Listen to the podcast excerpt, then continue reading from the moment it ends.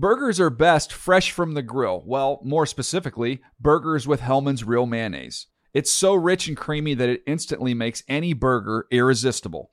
And what backyard barbecue is complete without some potato salad? Not just any potato salad, of course. Potato salad highlights the rich, creamy goodness of Hellmann's Real Mayonnaise. So if you want to take your barbecue season to the next level, stock up on Hellmann's Real Mayonnaise. For great recipe ideas, visit hellmanns.com. They say every dog has its day, but when you're Lulu and your parents drive a Camry, every day is your day. The roomy rear seat is the perfect. Whoa, is that the dog park? Backseat besties, it's a Camry vibe. The all new, all hybrid Camry. Toyota, let's go places. When you buy Kroger brand products, you feel like you're winning. That's because they offer proven quality at lower than low prices. In fact, we guarantee that you and your family will love how Kroger brand products taste, or you get your money back. So next time you're shopping for the family, look for delicious Kroger brand products because they'll make you all feel like you're winning. Shop now, in store, or online. Kroger, fresh for everyone. That's hooey and applesauce. Three words for that. Ooh, blah, and blah. When I'm wrong, I say I'm wrong. Ah, it's gangbusters. Damn a shaking NFL, NFL and Dave. Damn a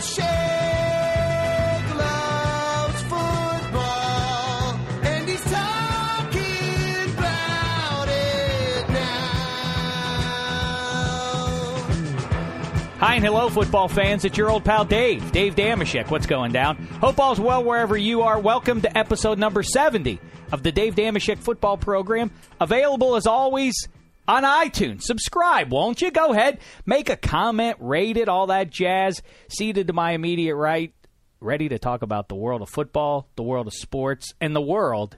It's Adam Rank. What's the poop, fella? Hey, boss. Thanks for having me. I'm grinning from ear to ear. You are? Why so? I am, as we are film or taping this rather. It's Monday. Monday we, we usually do it on Tuesdays, Yep. but uh, but a scheduling conflict. We're so busy Mm-hmm. that we did it on Monday, which gives you now 48 hours to digest this podcast. Right. And we're going to go over our top 50. I Mm-hmm. did. I, I by the way, I should tell you, we, we, you know, the NFL Network, of course, is doing its top 100 players of 2012. You and I have agreed that it's foolishness, and we'll have our usual weekly podcast, our reaction podcast to that. Be on the lookout for it on uh, on Wednesday night. Right after the show ends, you'll find it posted there by Black Tie Behind the Glass. In the meantime, though, I cooked up. I said let's each do our top fifty. I couldn't help it. It ended up being right around fifty-three, and I figure, well, that's the size of an active roster in the NFL, so that's what I decided to do. Plus, I, I added some guys for my taxi squad, but it doesn't play out like a roster. It's not like I did that. Um, so you can look at that at uh, davedameshek.nfl.com. Mine will be up there. I think ranks will be up there as well. I'm a little behind on mine. Oh, you didn't finish it? No, Why not? You're so busy. There's a lot of stuff going on. Like what? Well, let's see. The Kings are in the uh, Stanley Cup Finals. Since you uh, probably checked out Oh, of know. hockey I- a long yeah. time ago. And anyone who heard our, our debate a couple of weeks ago about uh, when we had our little Lemieux versus Gretzky debate on the air, we everyone knows what a diehard hockey fan you are. That's you know what? Well, this is funny because I did go on the LCS hockey show and we've talked about this. And I'll admit this to anybody: I'm not a diehard hockey fan. I am an LA Kings fan, and I apologize to nobody for it because let's be honest. When I was growing up, Six weeks ago, two. I don't care about when you were growing up. Shut up. Six me- weeks ago, could you name could you name five current Kings? Absolutely. You could have. Yes. Well, now I can't really disprove you because you've late, now been watching, so you've learned them now. I've been watching. We talk about it. I don't follow. Listen, I don't play fantasy hockey. I don't follow a lot of. Well, I don't play fantasy hockey well, either. no. I mean, I guess you know your guys. Oh, you got here just not a great fan. Whatever. You know, I'm an LA Kings fan, and that's it goes LA Kings number one. NHL goes below it. Well, listen, I'm not gonna I, I'm not gonna begrudge you that because that's the way I am too. With uh, when it comes to hockey, I root for my my hometown team before I care. I, I there are certain sports. Football is really happens to be, and I'm not being a shill for the NFL. I'll sit and watch. Um, I'm trying to think of the worst possible matchup that you could create. What would it be? Jacksonville This versus is the Bengals. Eh, well, I, then as I have some rooting interest in the AFC North. But Okay. yes, I take your point. Yes, Jacksonville Brown- versus yeah, I the mean, yeah, Seahawks. you're going to say yeah, Bra- yeah, those two, two crumb bum teams that don't mean anything to me.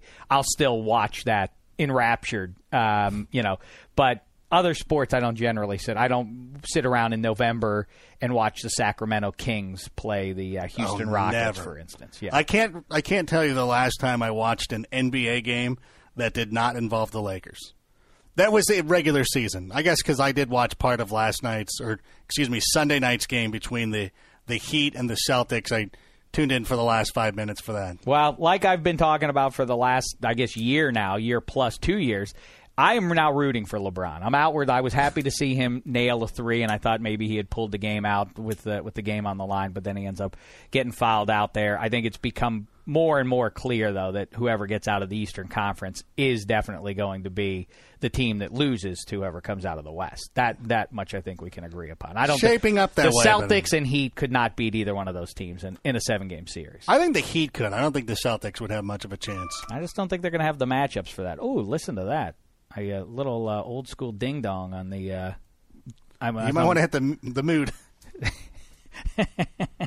I didn't mean to say ding dong like uh, you know Bing from AOL. That's Right. right. I still have an AOL account. So what? It's 2012. Dameshek's old school. All right. So uh, black tie behind the glass. I have my 53 man roster. I'd like to kibitz with it about rank and um, requested that you track down someone because in these NFL network hallways, there's always an ex player to roaming around. And in fact, we just recorded with Warren Sapp the other day a new NFL that uh, will be ready for your consumption soon. So be on the lookout for that.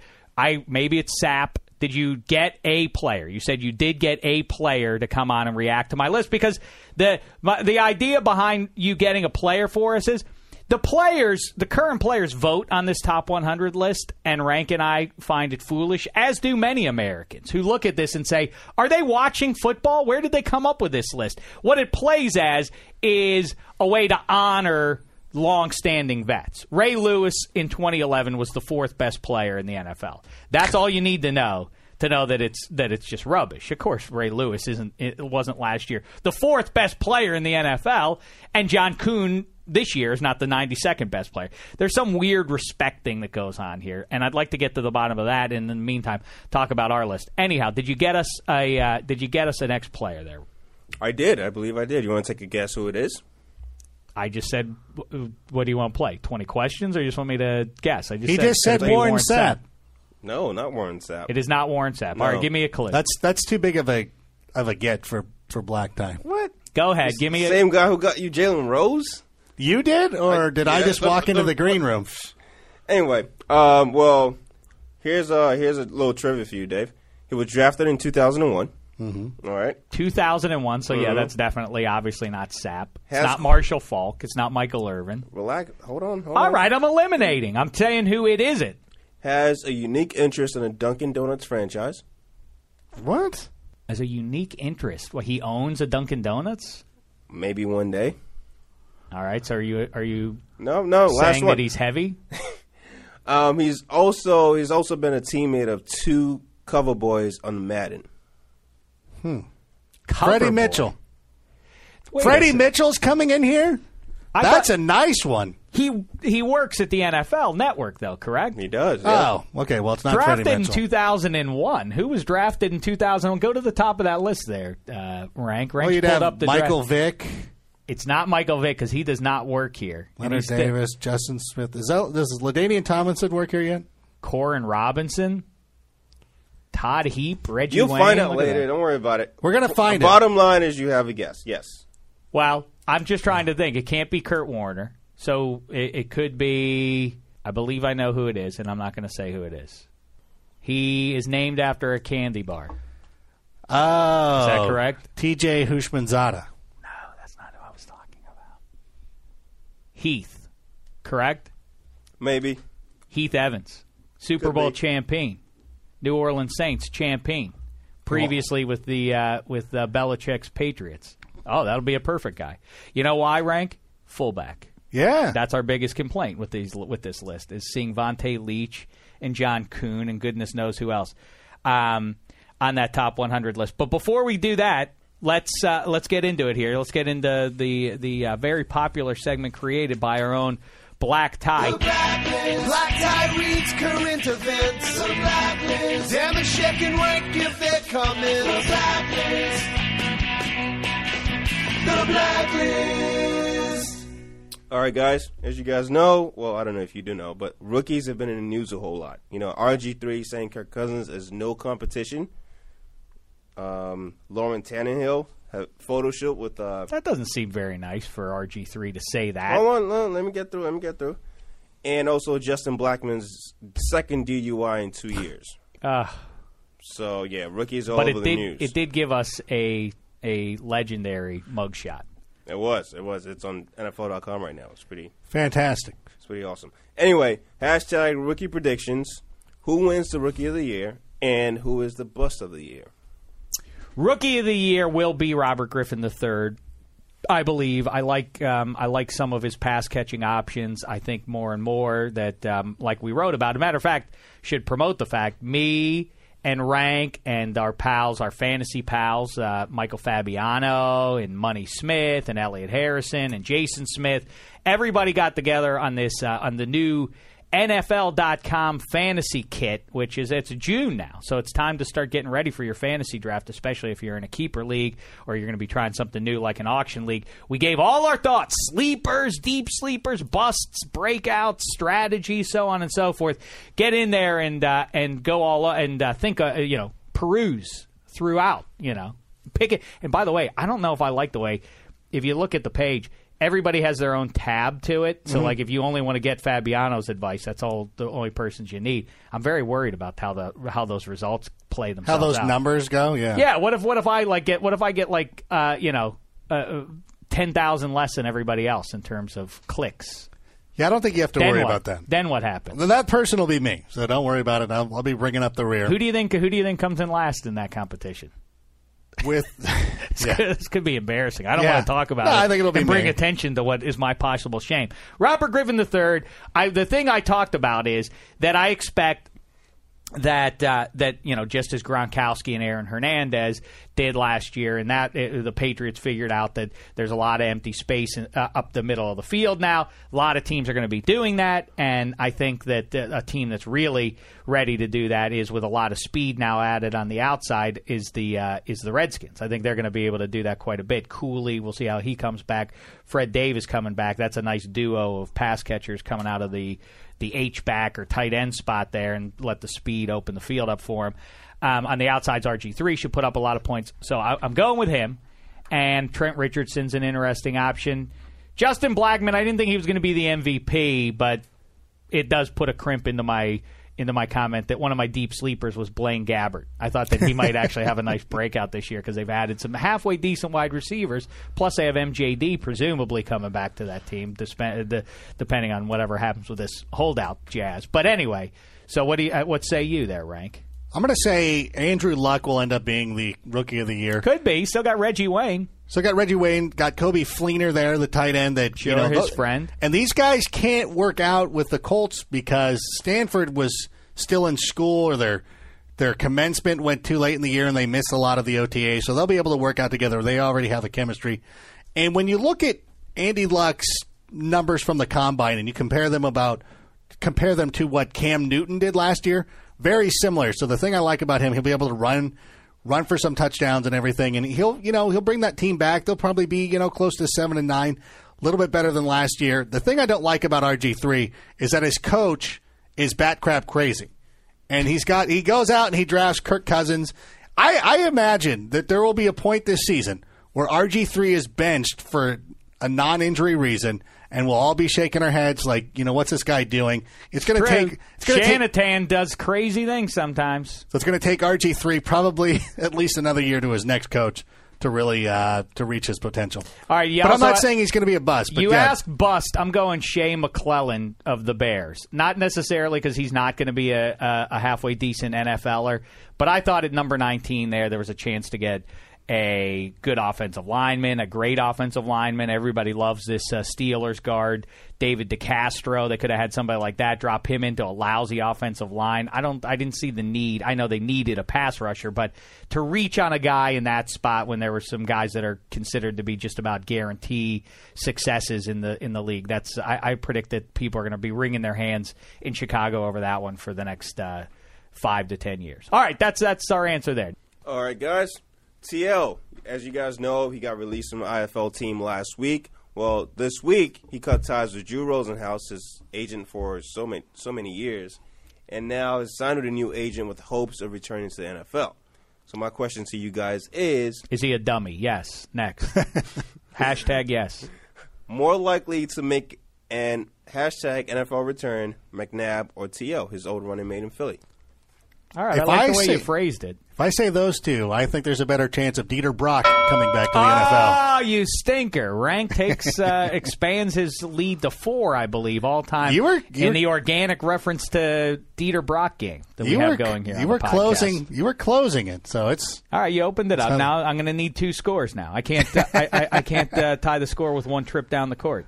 Um, I think that um, To. I, th- I think the answer is Donovan McNabb. He's, he'll catch on with somebody. He'll groom some QB, presumably, but maybe he'll even get a shot to to start. Um, sort of like Matt Hasselbeck last year, or in fact, uh, Donovan McNabb last year. But he was a heavier fella last year when he went into Minnesota to try and beat out uh, Christian Ponder. I think he'll catch on somewhere. To this, I, I, you know, I when people get in trouble with the law, you always hear, oh, "Who's going to step up and sign this guy? Who's going to sign Pac-Man Jones?" No one will ever sign Michael Vick when he gets out of jail. Yeah, he is. If he can play, people will. T.O. is now old and a pain in the butt, and clearly is diminishing in skills, but is no less crazy. I think he's done for. The shame of it is one. I, as I've said before, once you get past the clear cut answer of Jerry Rice is the best wide receiver, one of the craziest things to think about is who's the second best wide receiver in NFL history. If you go by my rule that that the game doesn't really start until the late fifties, if you eh, you know, I know you love your Don Hutson and guys who played hundred years ago, but crazy legs Hirsch. it was a well. Listen, it was an irrelevant sport. You know, it wasn't. It wasn't a premier sport. It was a fringy kind of a sport. So I don't really care what happened back in 1928.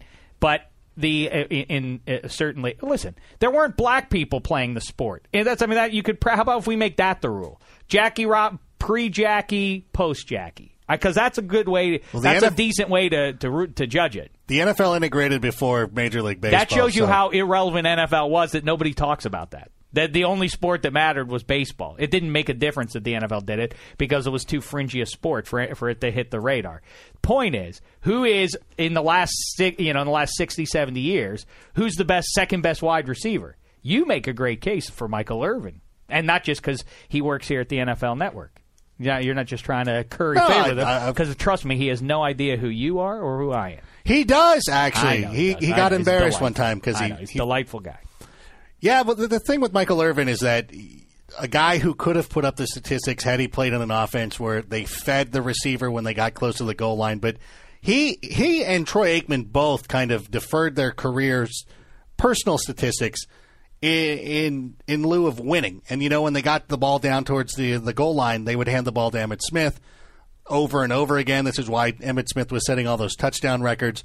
He also had a viable threat right there with Jay Novacek. So yeah, I like Michael Irvin as the uh, Well, second receiver all time. But we're getting off track. Great hands and everything else, but I mean, I think that you know Randy Moss and To, it, it's a hard uh, thing to figure out because T, Randy Moss took off entire years in Oakland, and then the way he left the NFL the first go round, we'll see if he has one more act left in his career though. If he can show up in san francisco and be a difference maker there then i think he will clearly be number two.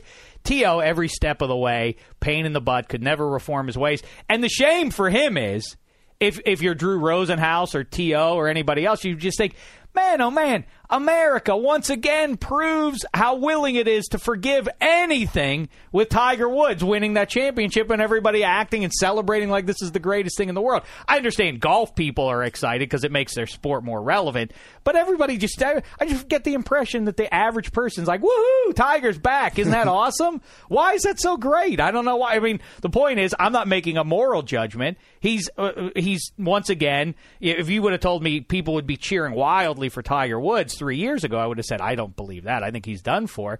But uh, again, time heals almost all wounds in the eyes of America, and T.O. just can't get out of his own way. He's too much a dummy. Next question on the black list. Took you guys long enough, but uh, What a last- creep. Who are you to judge? We answered it completely and beyond. Oh my gosh. Anyway, Hashtag enough out of you. Thank you. All right, seriously now. Uh, Richard Dawson, as you guys know, Ah, he yeah. passed on Saturday. Yep. Very sad. Hashtag R.I.P. Richard. But my question to you guys is, what would you remember him most from? The Running Man, Match Game, or Family Feud? Well, you have left out Hogan's Heroes. That's a pretty big one too. I know that's before your time there, Black Tie, but that was The another whole one. thing is be- before his time. Yeah, that's true. Um, to me, I go Match Game, the greatest uh, game show of all time, with the possible exception of uh, twenty thousand dollar pyramid. The, but the point is, we lose Dick Clark and now we lose Dick Dawson. The two, to me, the two beacons in game show history, the two greatest that there ever were. That you know, host wise, and then Dick Dawson, of course, then goes over as a contestant, a recurring celebrity contestant on Match Game. Enjoyed his uh, his belts there, and then goes on the Family Feud and starts the bizarre and never repeated, to my knowledge, tradition of kissing every single woman who's on the show. Kisses Yes. them on the mouth. He mouth kisses them. Sometimes their husbands, sometimes their fathers are standing there.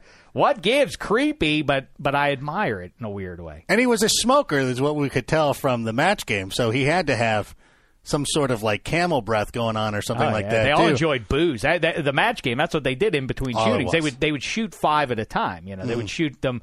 Oh, they'd have one long marathon session, and in between individual episodes, they would stop down and they would uh, they would uh, legendarily have a have a few belts there. What a great what a great the- why don't why we don't do that now here at the network, or why there isn't a game show that just is doing that right now. I, I don't know. Wasn't that supposed to be Bert Convy's gig? Like they were rebooting the match game, and uh, that's when Bert Convy got sick, and then ultimately died. But yeah, I think Bert Convy was there. He was going to revive it, You're kidding me. and then they. Then when he died, the guy they brought in to replace him, he, he's not Bert Convey, so it's not going to be as good. That's weird because if you think of a Mount Rushmore, Yeah, that'd be great to have the like, guy. like a Mount Rushmore of game show hosts, and you're talking, you know, Richard Dawson, Bert. I think it would be like Joker's Wild. It would just Gene be the big face cards of those people. I don't think it would be a Mount Rushmore kind of thing. but yeah. perfect. Yes. Yeah, wah, wah, wah, wah, wah, wah, wah, wah, wah, wah, wah, wah, wah, wah, wah, wah. that was the theme song. Best game show ever, rank. It was the match game. You think it was match? Yeah, I, I love match game. You know, you can't. Well, you know what the one people sleep on a little too often.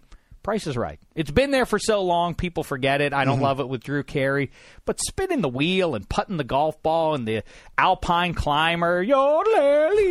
I mean, there's so many great little. Uh, the, the How can you not like it? If you don't like it, then you don't like anything because there's every game under the sun played. That's the beauty of Price is Right. You never know what game you're going to get on a given day. I always like the one too where you had ten guesses. You had to write on the piece of paper. They gave you like here, here's your car. You win a car. We're giving you five numbers. You have to pick the four and put them in the right order. And he kept pushing the. Oh, that was that was the one that drove you crazy. Yeah. Watching people because they would repeat the ones they already did. The crowd's going crazy. Like, no, no, you wrote that one. Who's the one? And how does everybody in the crowd suddenly know they're an expert on what a Cuisinart goes for? I know everybody, but yeah, everybody has such passionate opinions Yeah. on higher or lower. No, are you crazy? That bottle of Windex is not three dollars and seventy nine cents. It's definitely lower. That's it, it is weird. All right. But wait, wait, before we do that, before we go away, Did I skip answering the question? No, actual because question? we still have to also acknowledge uh, Richard Dawson for the Running Man because he was a, an actor. Wonderful. Hogan's Heroes.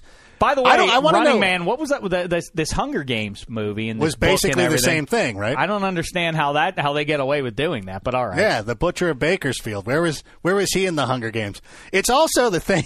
I love Hogan's Heroes that I wish Used I, to be Sub Zero, now just plain Zero. great one-liners. But Hogan's Heroes, I want to know what happened in the pitch meeting where some guy's like, "I got an idea for a TV show. It's a group of POWs." In a German, you know, not a German prisoner of war It's camp, not. It's not a quarter century after the Nazi scourge almost destroyed the earth. and they have these wacky. You're like, who greenlit this? Well, think about that. Think about that. So, so by that standard, in about ten years or so, I'm getting ready to pitch my uh, my zany Benny Layden story. My Benny. Oh, the, oh, they're, they're, it's they're slapstick. They can't get out of their own way. They're so silly. They're living in caves or Oh, it'll be great. yeah, that is a that's a good point you make. Yes, yeah. See the Nazis. Yeah, they're they're morbidly obese, like Schultz, or they're they're. they're uh, yeah, they're they're they're boobs and clowns, and the, the the POWs are running everything anyway. and they and they go back and forth with like no like no regard for anything. They're just like in and out of the camp. I don't know. Great show, terrific show. All right, Black Tie, is that that? You know the question that you know I will say match game is Richard Dawson for me. Sorry, you I know mean, what? what's what's the world going to know him for? Is the feud? Obviously, they're going to know him for the feud. Let me tell you- let me tell people you with discerning taste buds know Match Game's the best show there is. Can we not have a few minutes? I'm sorry that it, it cost us, you know, a couple of your precious minutes of your tight 45 to talk about one of the greatest game show hosts of all time. Sorry, you know, no, he was a big part of my childhood, and I want to talk about Richard Dawson. I'm going to talk about him. And I'm going to say one more thing about speaking of games. Pro Bowl back in uh, in is going to be back next year. I don't see the point. I don't like it. I would never play in a Pro Bowl if I were an NFL player. I would be honored by being named to the team, but I would take a pass on going into the game. Why? Because guys are 300 pounds and they fall where they fall, and if they fall on your knee, your career can be ruined. And I would never play in a game that doesn't count for anything. I don't know, understand why this doesn't happen more often. That yeah, I'm going to play, I want to play, you know, blah blah blah, and then somehow Thursday in practice, you know, I feel some tightness in my hamstring. I just I would it just wouldn't be for me. I would yeah, I would never sign up for such nonsense. And as I've said, instead the game that should be played is forget the NBA lottery. They should have the two worst teams play for the first overall pick. The garbage bowl, the loser bowl. You know, like I've submitted before, like it could be sponsored by Jenny Craig or whatever Nutrisystem. It'd be the new, you know, the Jenny Craig Loser Bowl, and the two worst teams play. The winner gets the first overall pick. Who wouldn't let- watch that? Everybody ask, would. Let me ask you this question: uh, St. Louis FC had the second overall pick in the draft. Would they be able to trade this spot in the loser bowl to somebody? Sure. Yeah, I think the same rule. Yeah, same thing as anything else. If you win it, you can do with it as uh, with it do with it what you will. And you would play that the week before the Super Bowl, Yeah. or would you want to wait and then maybe put it between that Sunday in between the Final Four and the NCAA championship? game? No, because you can't leave those two teams twisting that long. Those two teams actually have to play. They would have stopped down first weekend of January, and then their their next game would be three weeks. Oh. I That's not too long a wait. For No, I get what you're saying. Um, all right, and uh, and so while uh, Black Tie goes and gets that's the end of the blacklist, and while you go and get uh, Heath Evans, let me just tell you, Rank, I have a Aaron Rodgers, no surprise there. What do you think about me sticking Calvin Johnson in at number two? I'm, it's in, in terms of dominance at a position. I think I can argue effectively Drew Brees, Ben Roethlisberger. Maybe Eli Manning, although I wouldn't try there, but some people do. May and not Cam Newton in terms of achievements, but talent and everything else, and where he might be headed. I can make an argument that it's pretty narrow the difference from uh, you know those top six or seven names. But Calvin Johnson's easily now, even in a league with Larry Fitzgerald, as good as he's been for as long as he's been good. Calvin Johnson was the clear cut best receiver. There's no doubt who you would take if you were a general manager, right? May, I mean, maybe you'd get a, ha- a handful of GMs that would say I'd rather have Larry Fitzgerald, but Calvin Johnson is it. He's he's the preeminent pass catcher. There's no, I mean, I don't think there's any doubt about it. He's it. the guy. Yeah, you're, what you're saying is not incorrect. I'm still going to put him below Aaron Rodgers, Drew Brees, Tom Brady, and Steve Smith. So you have Calvin Johnson that there at number four. Yeah, You're actually, I, I moved Steve it. Smith. You were cracking wise. My number one is Steve Smith. Steve Smith comes on the show on the regular. I see. So just He's say that on one. the record, even though what you've written goes against Doesn't that. matter. You're just saying Steve Smith in case he listens to the podcast. Yeah, and I also I didn't do. We talked about it going into this. I've made my list now. I just did not rank individual offensive linemen. I instead did total offensive lines. Patriots, Saints offensive line dominant. Um, the Texans O line that uh, that really manhandled the Ravens and other teams all last season. That's the reason for Arian Foster's success. By that logic, I maybe should move Arian Foster down from number ten actually because he's the beneficiary of uh, of that great line. Ben Tate nearly had a thousand yards. That's exactly right. So, all right, rank here he comes into Studio 66 right now, and enough with these players. You know, the players.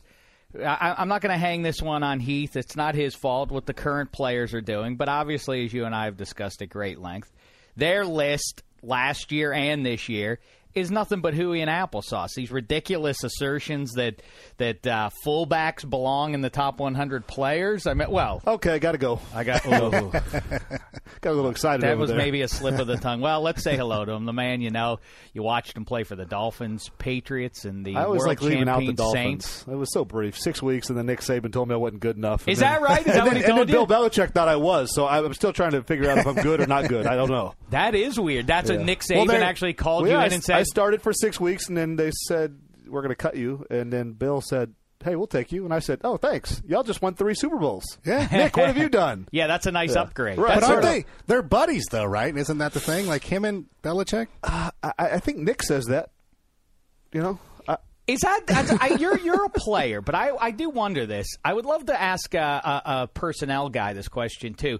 Do you imagine? I because to me, I think that there's no greater indictment of a guy like Matt Leinart than when Pete Carroll doesn't go and get him. If he's a free agent and there's a need at QB for the Seahawks, well, it seems like you know Pete Carroll can say all he wants about, hey, I think uh, yeah, of course Matt Leinart can make it in this league. Then go get him. You know all about him. If you don't want him, then shouldn't everybody else in the league sort of raise an eyebrow and say there's something fishy going? It's the same thing as Andy Reid saying that, uh, oh yeah, Donovan McNabb deserves a roster spot. Hey, I think you can upgrade the backup QB spot for your Eagles too. There, why don't you go get him if he's so great? Oh, well, I mean, it says a lot, you know. And I always say this: the NFL fire is different than college fire. Matt Leinart, obviously a stud college quarterback, and maybe given a long chance in this business at this level, maybe he can get it done. But like you said, when Pete Carroll says or doesn't say anything at all by not going to get him, it does speak volumes. Yeah. Carroll did try to sign him two years ago, though. Who did? Carroll and the Seahawks. He did Two years ago, I don't and they- remember that. I the, remember uh, he floated the name, but I don't recall them actually making the a bid for him. Texans, yeah, the Texans somehow blocked it, or they had they had some way to bring him back, and so yeah, so Carroll did have interest in him two years ago, but still, I mean, We're it's talking like- about now. Yeah. come on. All right. Well, Heath, I know you've uh, you've talked about it a great deal. And by the way, I, I- we're going to get to uh, my. It's not a top fifty. It's a top fifty-ish kind of. I, I I've had enough. Rank and I bellyache week after week about the the votes that the players are making, and we're going to get to it in a second. Here, I did my fifty-three because it's an active roster plus a taxi squad. Rank did his fifty. But real quick, talk about Drew Brees. I know you've you've already been uh, yapping about that quite a bit over the last couple months here, but. To, uh, to me, is Drew Brees is he able and and is that basically the way it's going to work down there that he's going to at least be the the offensive coordinator? Is that going to be the vibe down there? he is able and capable of everything they ask him to do. And the thing that comes with Sean Payton's offense is you've got to be an absolute brain surgeon. You've got to be as sharp as they come. And there's more ask of a Drew Brees than there is a Tom Brady, and probably even more of a Peyton Manning. I mean, there is uh, the length of the play calls alone is ridiculously long. I mean, I feel like you know he had to riddle off a, a paragraph in the huddle just to figure out what he was doing. But um, he proved last year during the lockout that he was capable of putting on a full eight week offseason, running offense, running defense through Jonathan Vilma. Um, he got it done. They need to get this guy in camp. To get him now. He's kind of the glue piece, but he's also kind of the he's that calm before the storm guy. He's a guy that no matter what's going on, can kind of bring this level, steady peace of mind to that team in a way that um, I've never seen anybody do it. Well, what happens? I mean, we saw the the Colts and Rank and I both assert that that team that Peyton Manning ends up looking better for what happens to the Colts in his absence because that team was was pretty flawed anyway. I think they would have gone eight and eight or seven and nine with Peyton Manning. I think they were set up to really have a lousy year with him under center, and obviously they were they were atrocious without him. What um, w- would this team win a game without Drew Brees? Definitely. I mean, because I think you look at Spags alone, that defense is going to create enough confusion, even minus a, a Vilma and a Will Smith for a while, that uh, the defense is going to get enough turnovers to win games by themselves at times.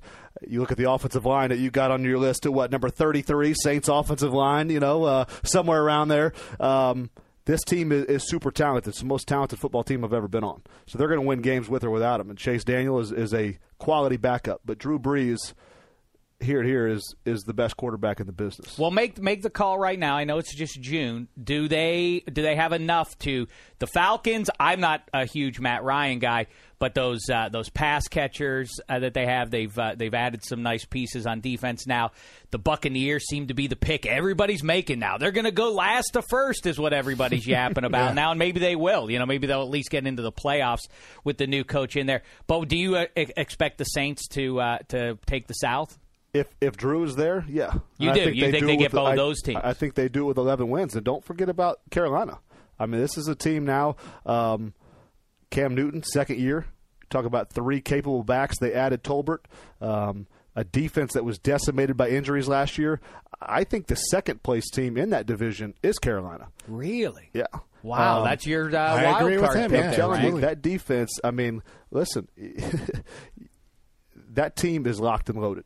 And my two years with the Saints, they're a very physical team. They play great on special teams, and so all these linebackers that were starting last year will now be on special teams because you get your two starters back in Beason and Jones or Thomas uh, Jones, and then you draft draft the kid out of Boston College. I'd always butcher his last name, so I'm not even going to try to say it. Um, so you've got three starters at linebackers that are now back on special teams. Uh, your special teams takes a huge upgrade. Your offense. I can't say enough about Coach Chudzinski, their offensive coordinator. I- I haven't seen anything like Who's it. going to catch passes though, besides Steve Smith? That's the problem. Well, this is the thing, and this is what I love about the Tolbert pickup in the offseason. Hmm. The thing about offensive football is you want to dictate to defense what you can put on the field. And when when you've got a, a Stewart and, and a Williams and then a Tolbert uh, and a Cam Newton, you can dictate regular defensive personnel on the field all the time, and you can have Olsen and Steve Smith on that field, and you could dominate regular defensive personnel, four down linemen, three linebackers, or three, four teams, and you dictate offensive mismatches all day long. And there's some creativity going on there this offseason. I guarantee that's going to wow people early on next offseason. Well, if if you are correct, the NFC South may well be the best division in football then, Well- because the NFC North is going to be hmm. mighty. But Tough you as always. Yeah, but I mean, the, if if Carolina's legit, who's going to be the weak sister in that division? Maybe the Saints. No, maybe Atlanta. I, well, that you know, I, is it the Matt Ryan thing? What is no, it? it's Or- not the Matt Ryan thing. It's just I, I love Coach Smith, but I always say their team has yet to take on the demeanor of their head coach. When we played Jacksonville as a player, when Coach Smith was the defensive coordinator down there, you knew what you were in for all day long.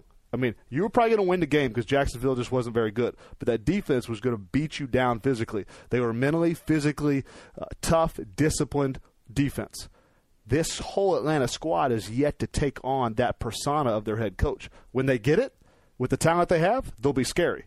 Until they grasp it, they're an average football team. All right, well, now let's look at my 53. Rankhead did his 50, like I say here. What about, though? You're a fullback, so go ahead, make the case. How can you possibly, in an age where we, all you ever hear about, you, I'm sure, have said it at least 17 dozen times since you joined NFL Network. You've called the NFL a quarterback league. Yeah. So how can you, in in this age where nobody even play, well, not nobody, but most teams don't even use a lead back like that anymore. He's like you say, more like a Mike Tolbert who maybe catches some passes and is and, and I mean a Vonta Leach and forget. I mean John Kuhn is the most ridiculous name on this. He wouldn't be. He does not belong in the top 200 in my book. But go ahead, make the Well, defense. Why would a fullback let's start with John Kuhn. All right. He's more than a fullback. That's why. It's a player voted on list. I'm not talking about y'all's list. I'm talking about the one, the top 100 that airs on uh, our network. Yeah, but that's because you know why you guys do this is because you want to honor each other, and that's how Ray Lewis last year was the fourth best player in the NFL in 2011. It's it is it's respect as Yes. as Professor Dukes would call it. It's uh, you know street cred. Uh, but the one thing Ray Lewis brings to the table is an intimate knowledge of the game. And so anytime you're playing Ray Lewis, you walk up to the line, he sees a formation. I don't want to say 50% of the time, but a lot of the time he's screaming out a play call that you potentially were getting ready to snap just by formation recognition and everything. So when you play Ray Lewis, the respect he garners is that of a top 10 player in this business. But back to John Kuhn. He's a third down back. He's a fullback. He's a short yardage goal line back. He is a guy that never makes mistakes. There's not too many guys in this business that when you look around, you can say, man, this guy never makes mistakes. So when you get a player voted on list, a guy that impacts that Packers offense the way he does in so many different situations, that's why you find him on the list. Now let's go to Leach. He's there because every linebacker in the league, whether they're admitted or not, is scared of him. And so they put him there to hopefully make him happy so he wouldn't hurt him the next following year because that guy is a monster. a totally different type of fullback than I ever was. John Kuhn and I, I'm not as good as John is, but that was my time. I was on the field on third down. I was short yardage. I was goal line back for Belichick. All. So th- that's more of a multifaceted type back. Vonta he doesn't want to catch the ball. He doesn't want to run the ball. He wants you to put a linebacker in his face, and he wants to try to bend his face mask every single down.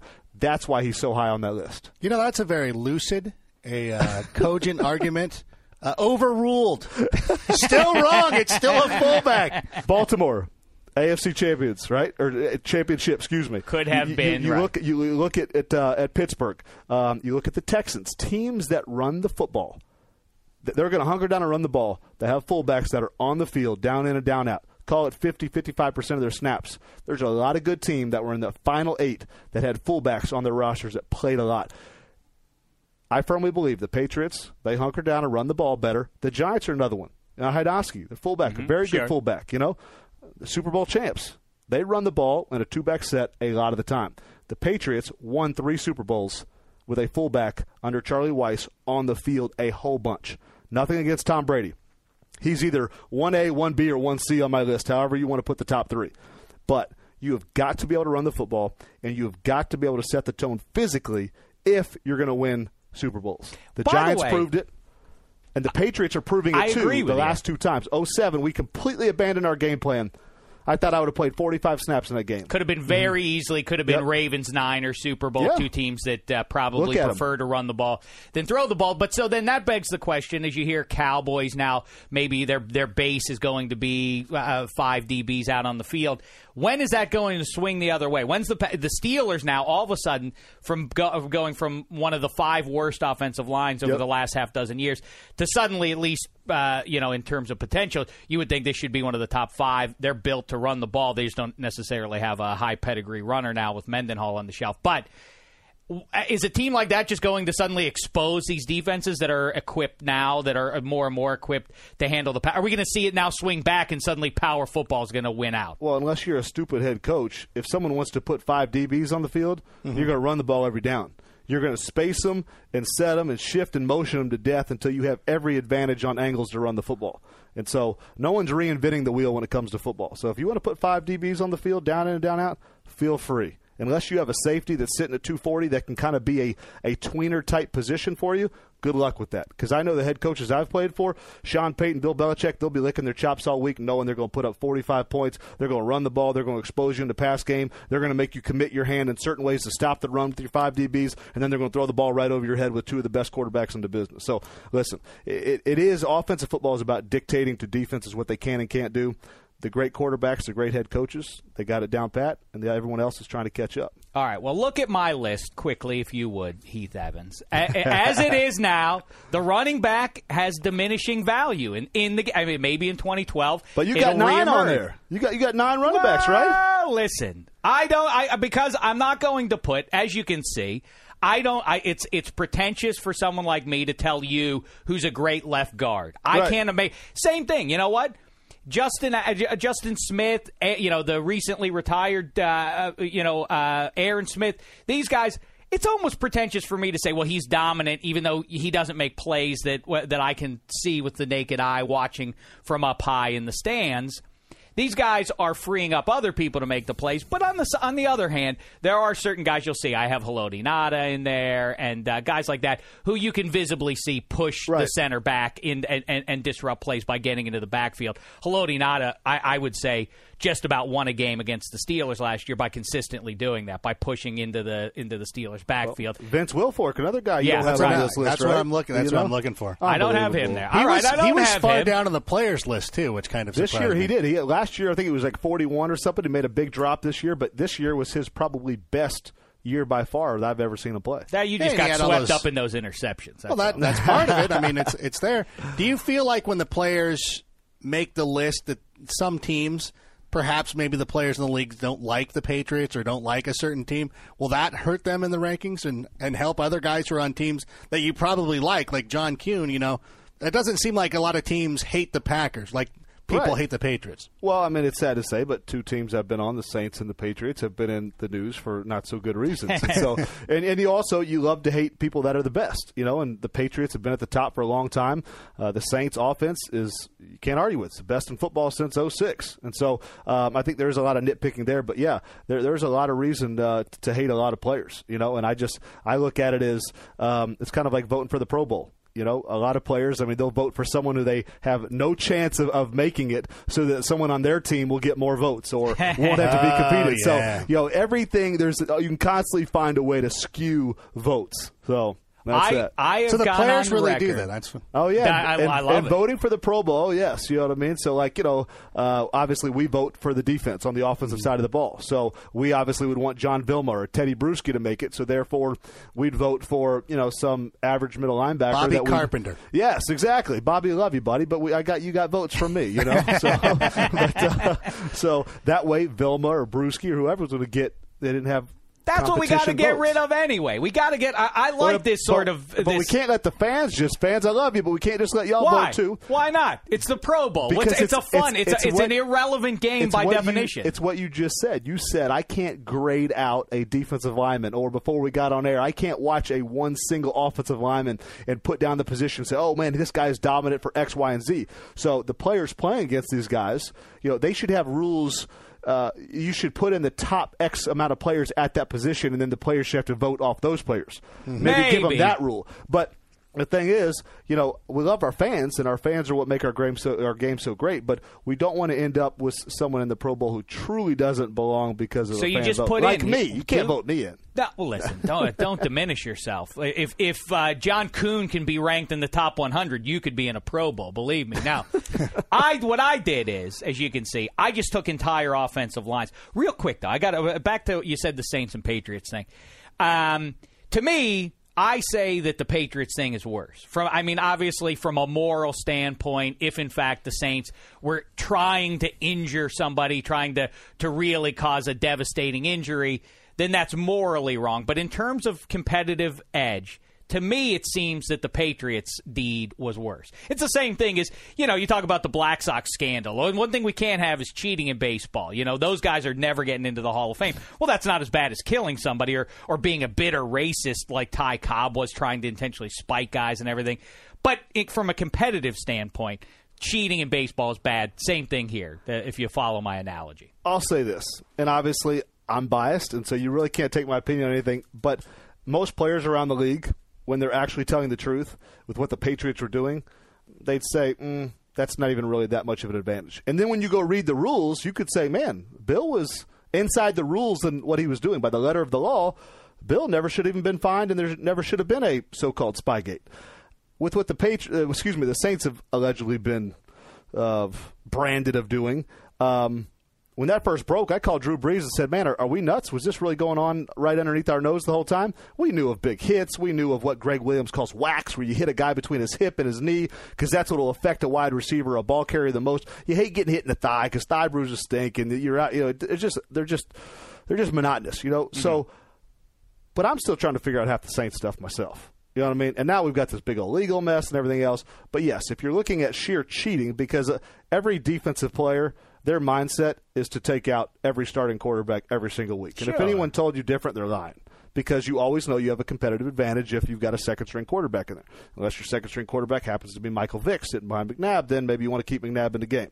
But uh, all that being said, yeah, I mean, there is no room for cheating. The Saints weren't cheating at all. So if you're classifying Patriots as cheaters and Saints as malicious uh, doers of harm to people's bodies, then I don't want to belabor. it. I don't want to belabor it. But here's the thing that, uh, that that drives me crazy. People will always say, "Hey, listen, everybody in the '70s." People say, "Well, the Steelers' offensive line was all juiced." You know, that's well known now. I mean, how do you how can you root for that team, Dave? Being a guy who grew up in Pittsburgh, doesn't that taint things for you? No, because everybody. My assumption is that most everybody in those in- the interior line was doing that across the league. So there so there's no advantage to be gained. Why is it then that if this has been go if that if that had been going on among most teams in the end, why have we never seen one shred of evidence? Why have we never seen one videotape from any team? Oh, everybody does it. They do? Then how come we haven't seen one team? Doesn't it seem in the 21st century that a videotape might have emerged that would prove that other teams are doing it? The reason every player, player excuse me, uh, every is a strong word. The reason most veteran players that play for Bill Belichick love him is the same reason why you haven't seen a shred of video come out of the Patriots organization. Um, our team leaders had an opportunity to see some of the video of the Patriots catching other players doing it or other teams doing that to them. Eric Mangini just recently said, "Oh, I regret doing what I did." Listen, a lot of the coaches, I'm not going to mention names that came out with their all high and mighty, you know, oh, holy me, righteous. A lot of those same coaches are the same ones that uh, I know good and well were cheating just as well. So, All right. Um, and let's be honest, signals. They all change every single week because smart players, like we were talking about at the top, Ray Lewis, you know, listen, they're going to get those things. I mean, Zach Thomas used to listen to the audio copies of the games, the TV copies of the games, so he could register in his mind the center snap count or the quarterback's audibles or the things that he could kind of get used to his voice and his cadence so he could time up blitzes better. So people, listen, you'll always find a way to, to do things to, to kind of push the intent or the letter of the law. All right. Now you have to run. You're off to go do your fancy network show called Total Access. So be it. one question for you though. I have Aaron Rodgers number one. I think it is loco that anybody would uh, could see it any other way. Tom Brady three. Ben Roethlisberger five. Do you think I am biased? Let me quickly just tell you why. Instead of you just reading the name and, and saying, "Well, Dave uh, is obviously looking at the world through black and gold colored glasses." Roethlisberger and Rodgers are able to, and Mike Vick to some degree, and Tony Romo with uh, less success um, and, and and worse health. Those guys can make plays behind crummy to, I mean, to, to mediocre to just downright lousy offensive lines. Tom Brady, and you see, I have the New England offensive line ranked highly, has benefited his entire career just about from playing behind a line that keeps him clean and memorably the Giants in those two Super Bowls are the exception that proved the rule. Those guys could not be handled. Justin Tuck and beyond were were, uh, were were not to be controlled by that line. And Tom Brady looks completely mortal. Roethlisberger and Rodgers still win games, even if guys are in their face just about from uh, the the moment after the ball snapped. So that's why I have them ranked highly. Do you see anything? And I have uh, Drew Brees, uh, your boy, right behind Roethlisberger there at number six.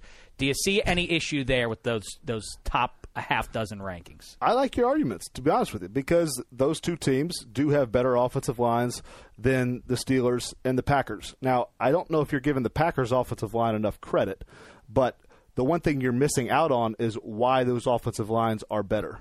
It is because of Tom Brady, Aaron Rodgers, and Drew Brees. Because our day and age of football, the protection schemes change at the line of scrimmage. The quarterback is setting those protections based on his knowledge of studying film. So while I grade Drew Brees, Aaron Rodgers, Tom Brady 1A, 1B, 1C, and probably even Eli Manning now 1D, the mental aspect of the game from when you break the snap or break the huddle, excuse me, to the snap of the ball is what makes a quarterback great in my mind. Because what's being done now is you're beating the defense you're getting ready to face on that individual down before the ball's ever snapped.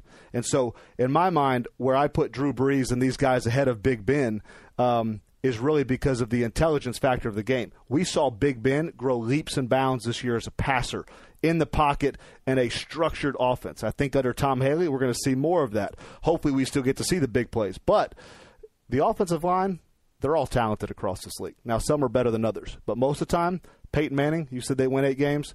They probably would have won 10, 11, 12 because of what he does before the snap of the ball, putting them in the right place at the right time. Drew Brees, Aaron Rodgers, Tom Brady, best in the business, bar none. I, I hear you, and I'm not going to belabor it uh, too much. I'll, I'm going to let you go. But the one thing I'll say for Roethlisberger is, you know, he is the modern day John Elway. Yeah. He is the guy who, not, you know, Brett Favre gets a lot of that credit. He's kissed into this guy like, yeah, but in the last two minutes, I want Favre on the. Not really. He's the guy who threw away Exactly. a lot of big games. Yeah. Roethlisberger and Elway rarely. You can say the, the comparison between those two guys is, yeah, they have to pull off that last minute comeback because they don't play as consistently for the first 58.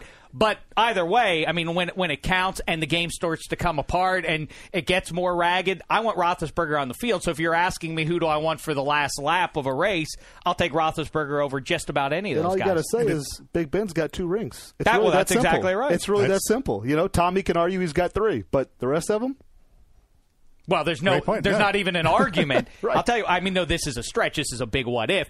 But if Roethlisberger throws a touchdown pass down six against the Packers two Super Bowls ago, yeah, he throw. I mean, one pass away from there being no discussion at all. Right. If he had three in seven years, it would be it, there, no one would talk. It would be a, a race for second. he might place. be one A. Yeah, it would have to be. Yes. Hey, Yeah, I but what, agree. what you you say that too? But what if the Cardinals make a stop in the Super Bowl against the the Steelers? Roethlisberger doesn't get a All second. right, I'm touch. playing one. and if. there's, Well, and there's what if one we we're would have gonna ran the ball in Super Bowl 42? I'd have two rings now and have 19 and 0, and I would have retired three years ago. And yeah, What in the name of Mike Martz happened there? I Why did you guys switch? You know what, man? I don't know. I don't know. It's it's so hard to ever go against Bill Belichick and at the time Josh McDaniels and the way they were calling the game. But 19 and 0 sure does sound sweet, though, doesn't it?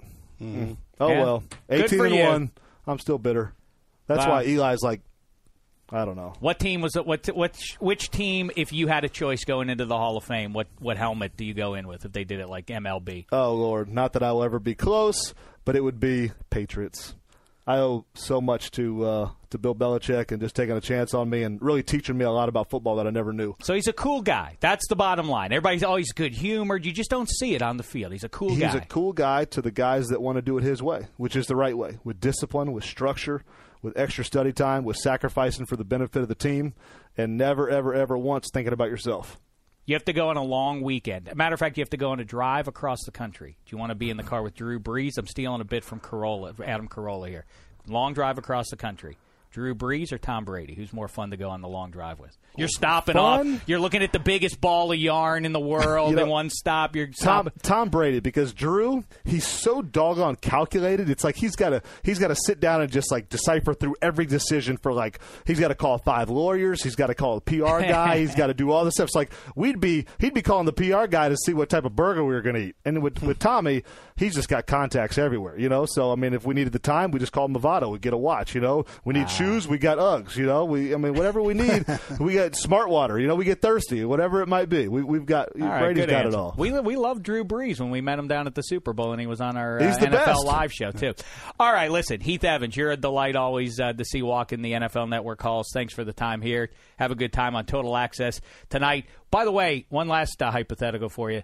I tell you, you can only have one more food for the rest of your lives. No- Donuts. no- donuts. Donuts. Great answer. Hit the hit the door with that one there. I got a problem with you got Matt Forte at 42 on your list. Why? though. Should be issue. higher or lower? Oh my gosh, he's the most complete back in all of I football. love him. Unbelievable. I love him, but look, I I, I had to. so- it- This is a this is top fifty three. Who am I knocking down in favor? Who do you? Listen, I'll you do said it for yourself. you. It's a- Dwight it's a, Freeney. It's, a, it's a passing league. I mean, so you, you talk about Arian Vernon Foster, Davis. great with the ball in his Andre hands. Johnson. Adrian Peterson, great with the ball in his hands. We talk about pass protection. You talk about a wide receiver out of the backfield. I'm telling you, Matt Forte, folks. All right, I'm not like you and your uh, your football playing peers. Oh, my word st- goes. What I say.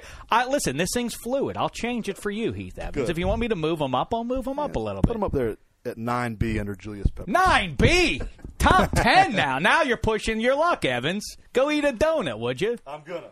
Donut it is. I'll tell you this though, Dunkin' Donut. For me, it was just is it Donut Month or Donut Week or something? that Something, I see that? maybe, yeah. I always people always go Look at me. It's that. always donut day That's for me. true.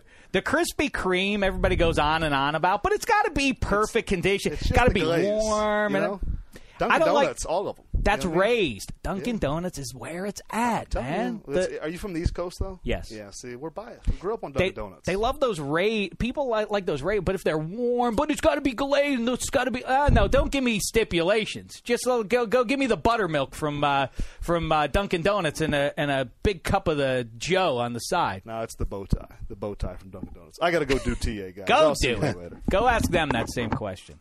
One food, one food you can have. What's your answer, Rank? Tacos.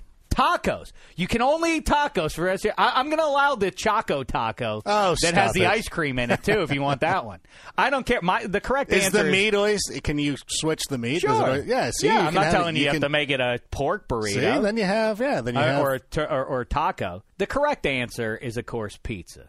Pizza is the best thing. You can't. I mean, it, you could eat that. I did it. I ran a little experiment. This is by no means the end all be all experiment, but I did once see on a long weekend if I could make every meal pizza. And I did it for four straight days, and I didn't bat an eye. I had no difficulty whatsoever. And I wasn't mixing in Chicago style deep dish one day. Yeah, I wasn't doing that game. Maybe I mixed up some uh, some nice sliced meatball as a topping on one pizza, and then on the next I went uh, I went vegetables. But either way, it was it was your standard pie, and I made it like I say without any difficulty there. The close second though, tacos. I don't know if that's even top ten, but the but the but no, the close second sandwiches. They're really making a push. They're doing a lot of good work in the sandwich industry these Just days. Sandwiches in general? Sandwiches, I said. Nah, you got to be more specific I- than just sandwiches. Why? Why? The Earl of Sandwich had created uh, a food delicacy, and that's it. It's a it's a sandwich. It's close, but it's not going to pass pizza. I don't think. But it's on the rise. Like I say, same as my top 100 list. It's fluid. These things are subject to change. Maybe keep on doing what you're doing, sandwich, and who knows? Maybe one day you'll jump ahead of uh, pizza on my list. All right, so rank uh, good stuff uh, today. Make sure, don't forget um, NFL.com. All the uh, look for the fantasy page. Me and Rank and everybody else uh, weighed in on all the uh, pressing issues here in June. It's not too soon. You're going to be drafting in about two months now. So uh, look it up. Uh, all the uh, all the stuff that we did there. Um, lastly, we honor the player in NFL and uh, and beyond. The athlete who wore the number best, and uh, re- as related to the episode number, that's the clunkiest uh, explanation of what I'm, of something very simple uh, ever. But so this is episode number seventy. What player wore it best? There, rank. Well, we got Art Donovan, who became famous after his playing days for those commercials He's and everything. delightful. He's a he's a he's a festive fellow. So everybody likes him. Jim Marshall, the guy who will probably be best remembered for running the ball the other way. That stinks. How that's, is that's, that? That's a Bill Buckner thing. That's a- Beyond, yeah, I Jerome Bettis. You know what's a funny thing with Bettis? I feel like, in spite of all of his uh, his accomplishments, the near disastrous end to his career, Yeah. the fumble in Indianapolis, is emerging now as the signature play of his career. Yes. Like, ah, he got lucky that that didn't happen. Uh, people like me bring it up so much, I Everybody think it's, it's brings it starting to overshadow everything. and now that I know his feelings on the NFL returning to Los Angeles, I really wish that that would have happened. So Jim Marshall, then you have uh, going up against uh, going up against the great Colt Art Donovan. You had Sam Huff on Sam the other Huff, side from the the, violent- Yeah, oh yeah, the violent world. Violent world of Sam Huff. He was a handsome devil too. Was you ever he? see him interviewed back in like uh, in the fifties? Yeah, ha- what what a handsome duo. He, He- and Frank Gifford. The hay they must have made in Manhattan. Yes. Yeah, Frank Gifford, the most popular athlete in New York in the 50s. Yeah, I think he did all right. Best thing with Gifford is the old. Uh, I, I can't find it on YouTube anywhere, but I've seen an ad of him shot in black and white, of course, with him with that Giants cape that they all wore back in the day. Do they still wear? They don't wear the capes anymore, do they? No, because they got, they kind of do. But I, feel think. like the G men kind of do still have a cape, sort of like the candy stripe pants, uh, warm up pants on the uh, on the Indiana Hoosiers. But anyway, ha- uh, there's a great ad of Frank Gifford burning a nail in his locker. They've made him up to look like a game just ended, and he's Mm-hmm. relaxing after the game. He's kind of dirty, and he's got the lamp black under his eyes, and he's smoking a cigarette, and he's like, ah, after a tough game, I like to re- uh, to re- to relax with a Marlboro or whatever kind of cigarette he's he's shilling Right. for. It's the greatest. Can you imagine? Like that's how you, yeah, that's just how you end your game. That's a, it's a different time. It's a it, it was a different time back then. They used to say, yeah, that's how you do it. They would go into uh, the locker room at halftime of an NBA game, and everybody would be smoking away. How great! How crazy is that? Now it's just kept to Jimmy Leyland um, and uh, members of the Detroit Lions. But anyway, but that's a different kind of smoking, and that doesn't happen out on the field. All right, so who are we going to give it to? Huff is the greatest of those names, or is Jim Marshall really? Or or is Art Donovan so delightful he trumps all? I'm happy to go with him, fella. I do- like, let's do Art Donovan. I find him delightful. And if you don't know who he is, look him up on YouTube. He has so many great yarns. Mm-hmm. He doesn't. He seems like a movie football player rather than somebody who actually played. It's so it's weird because seventy has drawn us to, you know, kind of a logjam of guys that could, could have gone either way.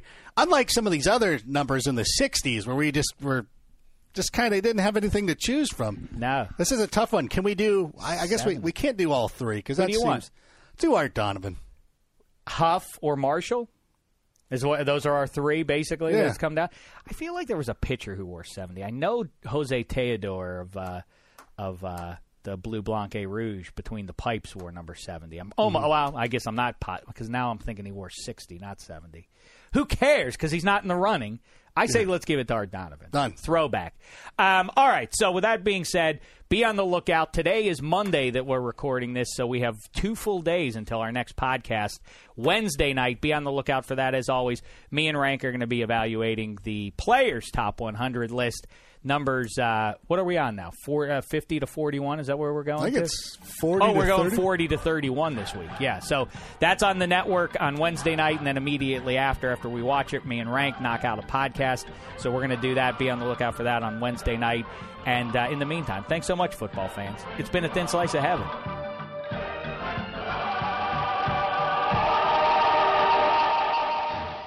You go into your shower feeling tired, but as soon as you reach for the Irish Spring, your day immediately gets better. That crisp, fresh, unmistakable Irish Spring scent zings your brain and awakens your senses. So when you finally emerge from the shower, 37 minutes later, because you pay the water bill so you can stay in there as long as you want, you're ready to take on the day and smell great doing it. Irish Spring Body Wash and Bar Soap. Fresh, green, Irish. Shop now at a store near you. when you pull up to game night in the all new Camry. But it's actually bingo night. Mini golf, anyone? It's a Camry vibe. The all new, all hybrid Camry. Toyota. Let's go places. Burgers are best fresh from the grill. Well, more specifically, burgers with Hellmann's Real Mayonnaise. It's so rich and creamy that it instantly makes any burger irresistible. And what backyard barbecue is complete without some potato salad? Not just any potato salad, of course. Potato salad highlights the rich, creamy goodness of Hellmann's Real Mayonnaise. So if you want to take your barbecue season to the next level, stock up on Hellmann's Real Mayonnaise. For great recipe ideas, visit hellmanns.com.